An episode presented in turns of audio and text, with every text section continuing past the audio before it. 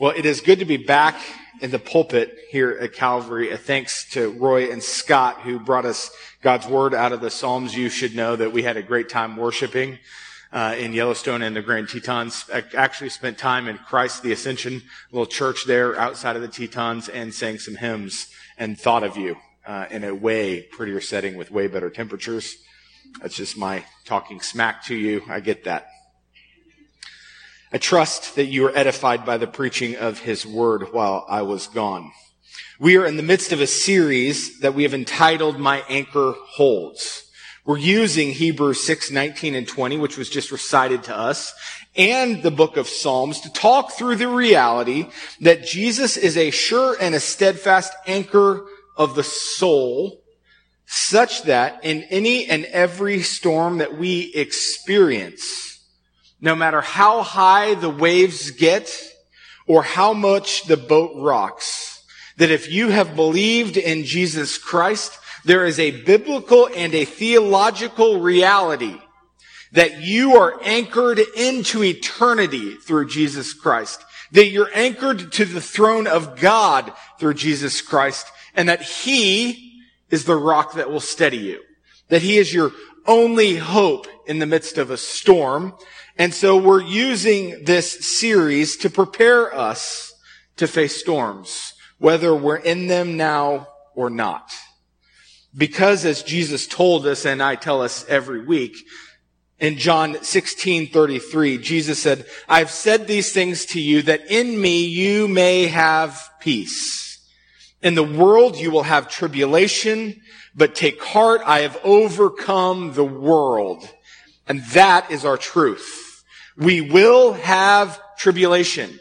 We will have trials, we will have struggles, or whatever you want to call them. Bad things will happen to you. And in the midst of it, as believers in Jesus Christ, our hope is not in the calming of the storm, but in the one who calms the storm. In the one we have peace in, the one who has overcome the world. Friends, we're using the book of Psalms in this series because when the time comes for you to walk through a storm, even if it's today, we want you to have a series of roadmaps. We want you to have a language. We want you to have a dialect. We want you to have places in your Bible that you can turn to, that you could say, whoa, that's me. I'm in this place.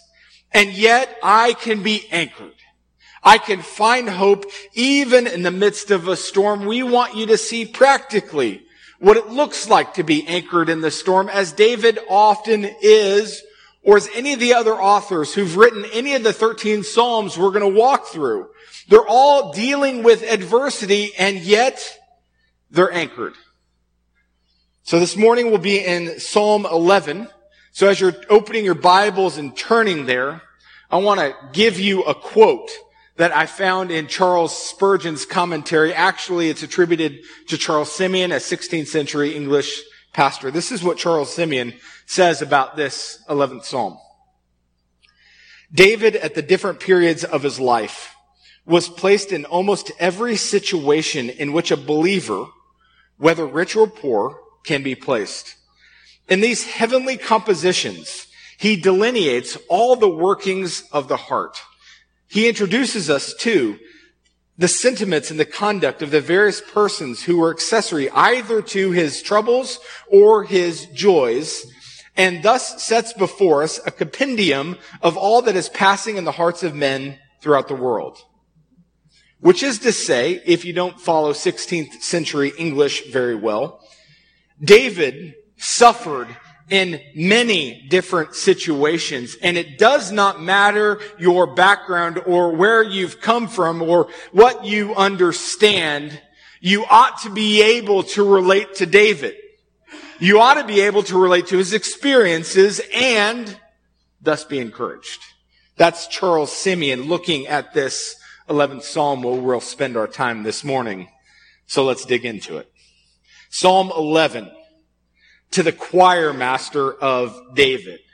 Just a short note, these subscripts are part of the original text, and some of the earliest versions, they even called them the verse, the first verse.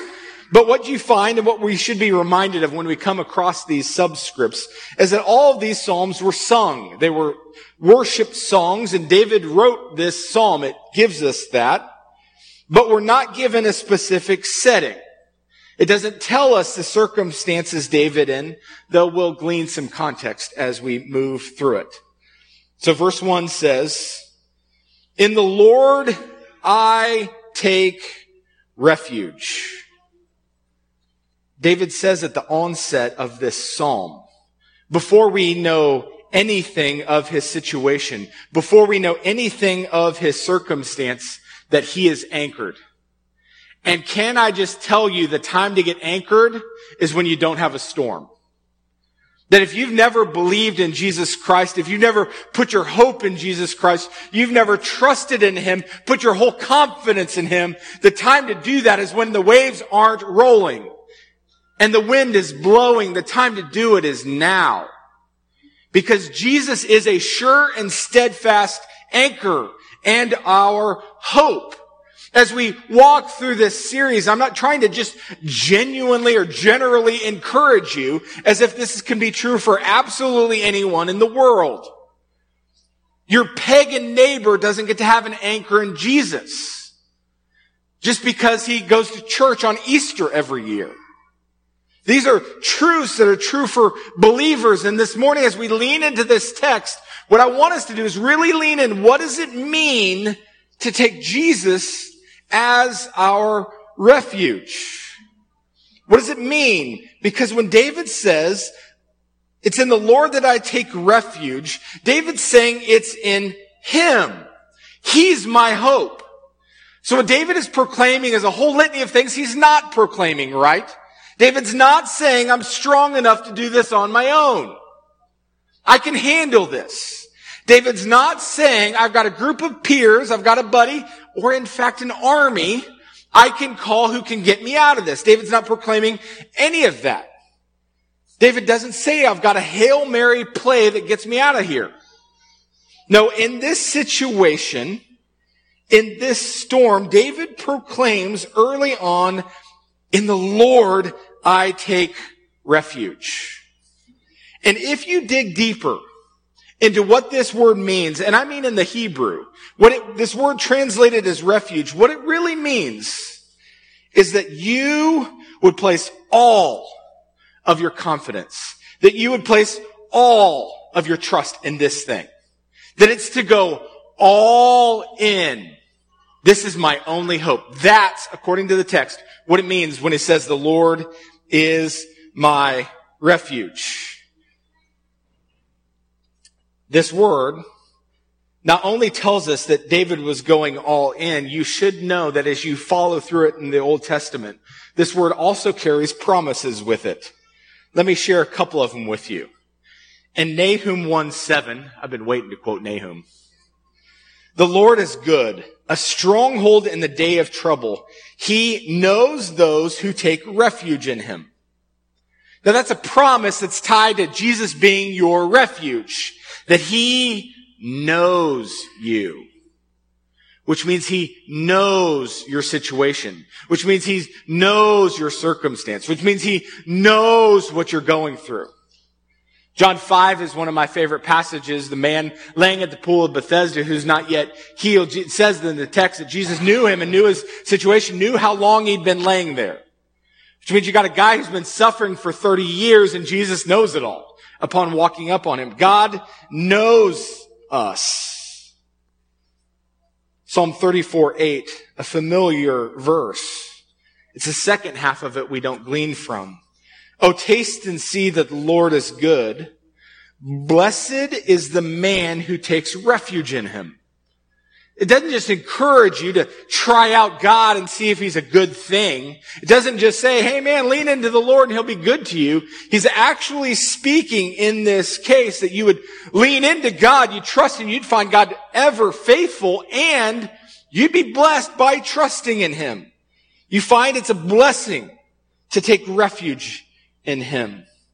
Finally, in the Proverbs, this word is used again, Proverbs 35. Every word of God proves true.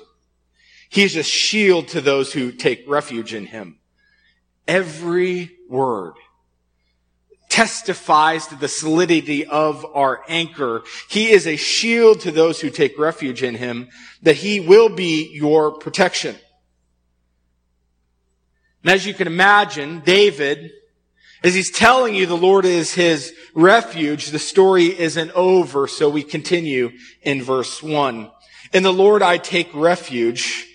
How can you say to my soul, flee like a bird to your mountain? For behold, the wicked bend the bow. They have fitted their arrow to the string to shoot in the dark at the upright at heart. If the foundations are destroyed, what can the righteous do? So David is putting before you, he's writing this out for you. I'm taking refuge in the Lord. And yet in the midst of his refuge taking, in the midst of him putting all of his hope, all of his confidence, all of his trust in the Lord, someone is coming up to him and testifying to a different message. Someone's walking into his life and saying, run! Do something else! Flee to the mountains! You are in danger. Now, if you lean into that, that person, whoever it was, is actually testifying that God is not faithful. That it will not work to trust in the Lord. Your satisfaction will not be met in the Lord. You find a great discourager at work at David's life trying to thwart him. Trying to push him in a different direction. Because what this text testifies to us is David is being attacked. And though the imagery is of a physical attack, those that are attacking are not attacking him physically. It's not like when Absalom was chasing him around. You find that they're attacking the upright in heart, which is to say, the wicked are desiring to destroy the righteous. Someone is trying to take down God's people. And this voice says, don't trust God. God won't be faithful to you. God won't carry you. Such that it's the fear of those that give him counsel in verse one. The foundations of the righteous will be destroyed. If this happens, you'll have nothing left to stand on. Everything will crumble. It will all fall apart. That's his fear. You continue to trust on God, you're going nowhere. This is going to do nothing for you. You're going to be in a heap. But friends, don't forget that David was anchored. Don't forget that David's foundation was secure. David would not be tossed back and forth by the waves, carried about by every wind of doctrine, or by human cunning, or by the craftiness of deceitful schemes, by the way quoted out of Ephesians 4:14 to the weak in the faith. Because the picture that Paul writes in Ephesians 4:14 is if you're not a believer or if you're really young and immature in your faith, man, when storms come up, you'll be tossed everywhere. You'll be annihilated. So even Paul says to be anchored. David was anchored. They're tied to a sure foundation. So let's talk about foundations. In Matthew 7, Jesus teaches us a thing about solid foundations. Listen carefully to this, because it's going to add to what we're talking about. Matthew 7, 24 and 25.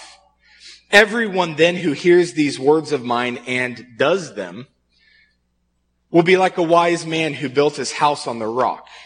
And the rain fell and the floods came and the winds blew and beat on that house, but it did not fall because it had been founded on the rock.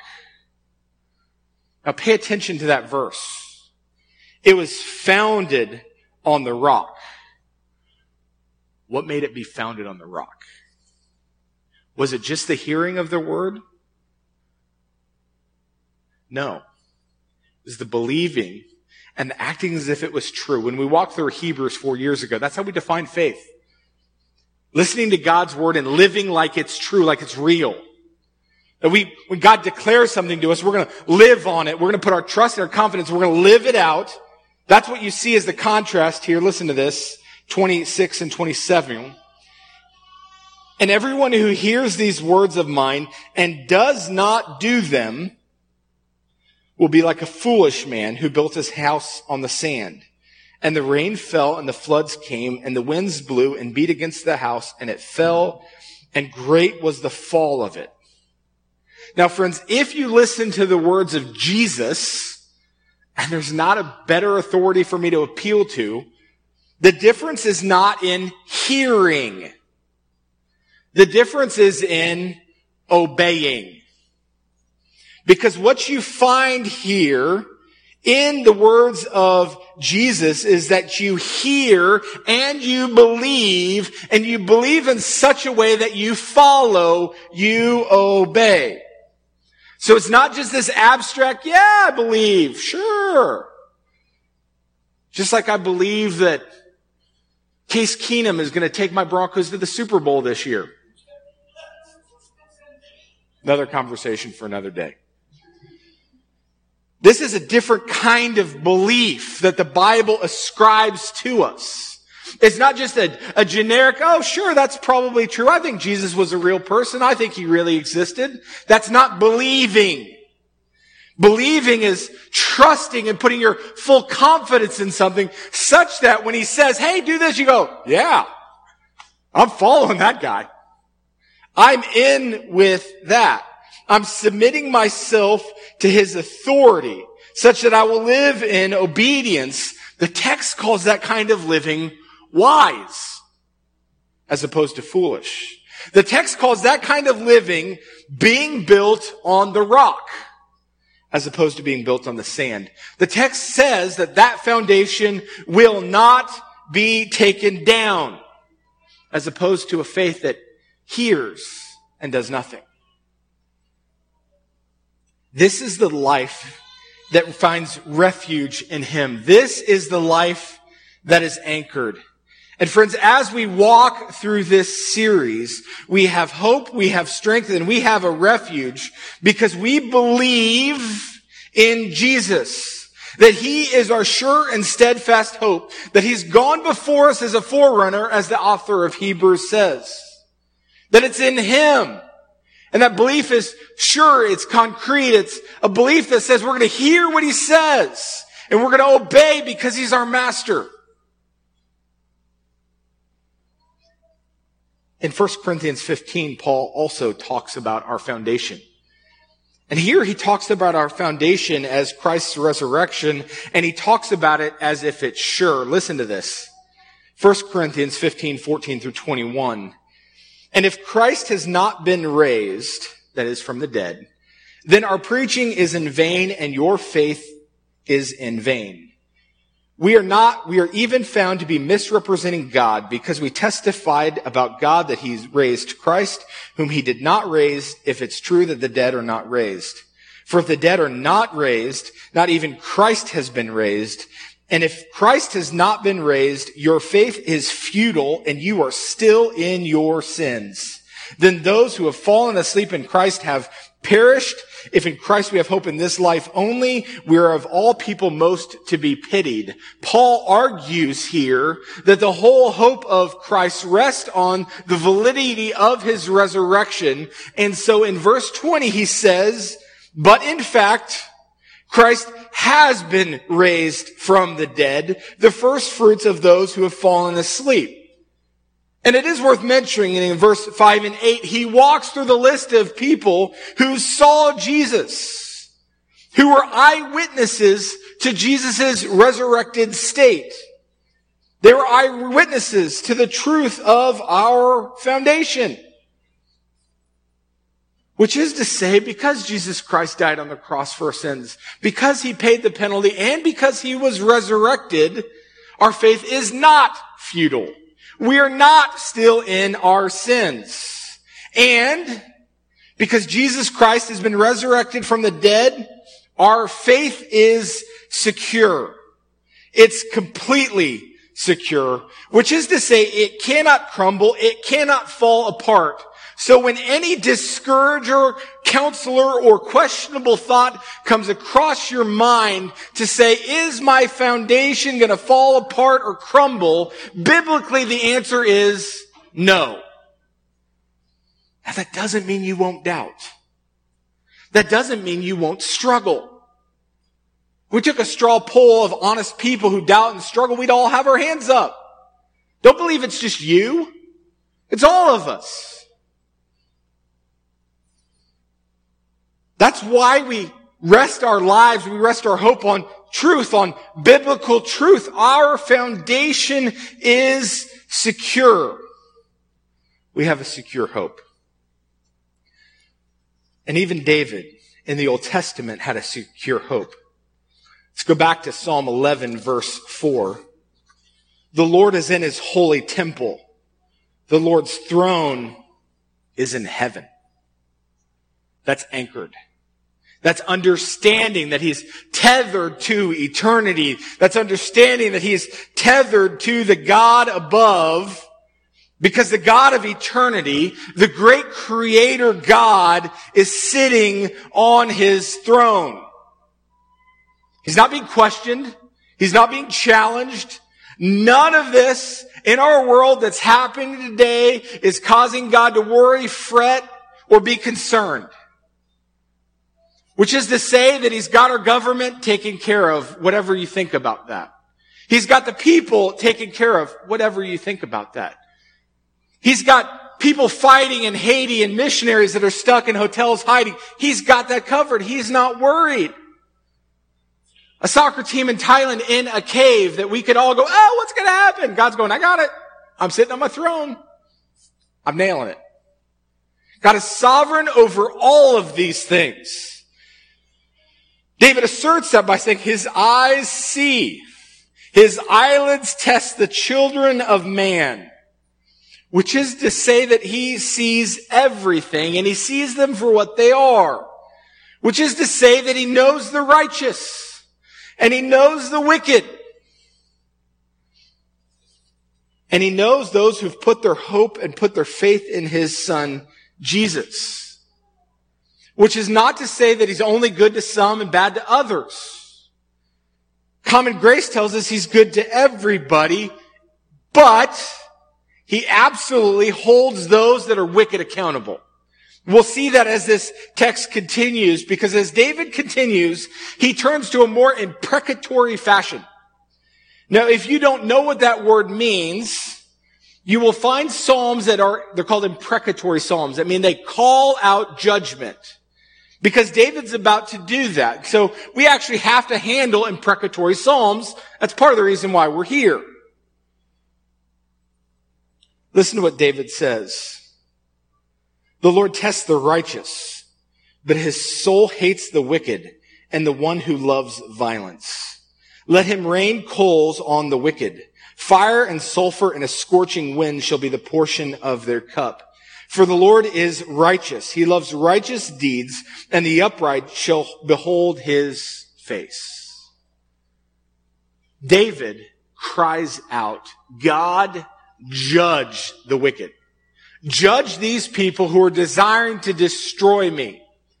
Now, what I want you to have a view of, what I want you to understand is even in the context of an imprecatory psalm where he's decrying that God would be the judge, that he's anchored. And I want you to see that because when David turns to this place, he's asking God to be the judge, which infers He's not going to. See, in these places, I want to be like, Lord, I'm going to tear his head off. Lord, I'm going to break him in two. Lord, I'm going to knife his tires. You know, we want to break this out into this human place, but David's not. God, let me get him back. God, let me do terrible things to him. No, David is anchored as in he's put his full confidence in the Lord. He's put his full trust in the Lord. Even the judgment of the wicked is now in the Lord's hands, not in David's. That's what anchored looks like. It's to recognize the storm. It's in God's hands. The wicked are in God's hands. All of it is in God's hands such that I can trust God with all of it. All of it. Friends, in this Psalm 11, there are two choices that come up when a storm comes. Flee or take refuge in the Lord. This morning I, I read that six of the boys from the Thai youth soccer team have been, tra- that have been trapped have been rescued. That number's probably gone up. Uh, Pam and I actually have a former high school kid that is a missionary in Thailand in a little town just outside of this place. So she's like live blogging it. It's fascinating. One of the interesting aspects of that is she said of the 12, I can't remember the 12. I made the number up. I'm just being honest about that now. Of the soccer team, I don't know how many of them there are. One of those kids was a believer, um, which just did something to my heart this morning. Like, man, Lord, you're going to trap a group of people in a cave and this, put this kid who knows Jesus in, with all these other people? Man, make that kid bold. Because for like two weeks, they've had to be going, we're all going to die. Make that kid bold. But you want to talk about a storm, it's being trapped underground. And you want to talk a, a story about taking refuge. This is the picture I want you to see. Because when a Navy SEAL diver shows up in your cave to take you by the hand, put a mask over your head and a respirator in your mouth and tells you to trust him, while he leads you through a dark cave and through several deep canals filled with water, while maneuvering you through narrow rocks in a journey that will likely take five hours or more, took the seal five hours to get out by himself. I don't know what it takes him to take a kid out. That's taking refuge. And you know why that's taking refuge? Because in that moment, you've got to appreciate if I do anything other than trust this guy fully, I'm thwarting the process. Now, I put that before you as a picture of refuge. Because that's the picture of refuge we find in David. I'm putting my full trust, my full confidence in the Lord. And if I do anything else, I'm probably thwarting the process. That's the faith and the confidence that we see in the scriptures. That's the faith and the confidence that we see in David when he is hearing God's words and he's doing them. That's the refuge we're called to. It's to trust him implicitly. Now friends, I don't believe to, to proclaim to you in this moment that I've got that faith nor do I think most of us do. I think it's a struggle. I think it's a challenge.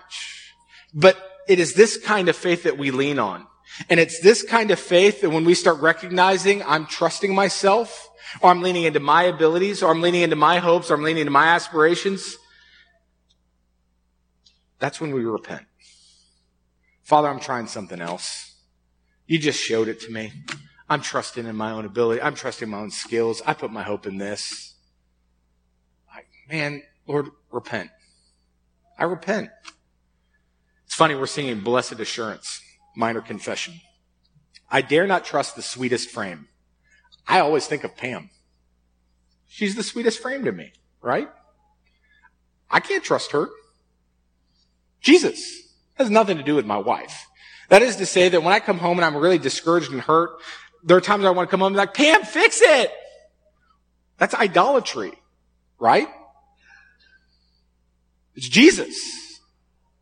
It's Jesus. So I have to regularly repent of all of my idols, all of the other things that I put my trust and hope and confidence in. And I hope and I pray that you don't reach a point where like these Thai kids, you've got to go all in and trust everything. But I do hope that you start to recognize all the distractions that keep you from putting your full faith and confidence in Jesus and you start plucking those things one by one so that your full hope, your full trust, your full faith, your full confidence is in Jesus Christ. And I suspect the longer we live and the more experiences we have where Jesus carries us through the unthinkable, the more we'll be able to do that. Let me pray for us as we continue worshiping this morning. Gracious Father, thank you that you are good and that you are sufficient. You're sufficient for all of our needs. Father, you are sufficient for all of our needs now, all of us. It does not matter what we're going through, Father. There's nothing you can't support us in. There's nothing you can't carry us through. There's nothing that you can't give us hope in. There's no situation so dire, so awful, or bad. There's no storm so heinous that you can't bring light to. Father, I pray that you would encourage your people this morning, that you'd build us up, that you didn't bolster our faith in you. Not in our strengths, not in our community, not in our hope, but our hope would be fully entrusted on you and on your son Jesus. For he is unshaking. He's unmovable. He's perfect. Jesus will never, ever, ever let us down. And so, Father, it is in that we put our hope this morning. It's that we put our, it's that we find our refuge in this morning. Jesus, carry us through whatever is on our plate. It's in your name we pray. Amen.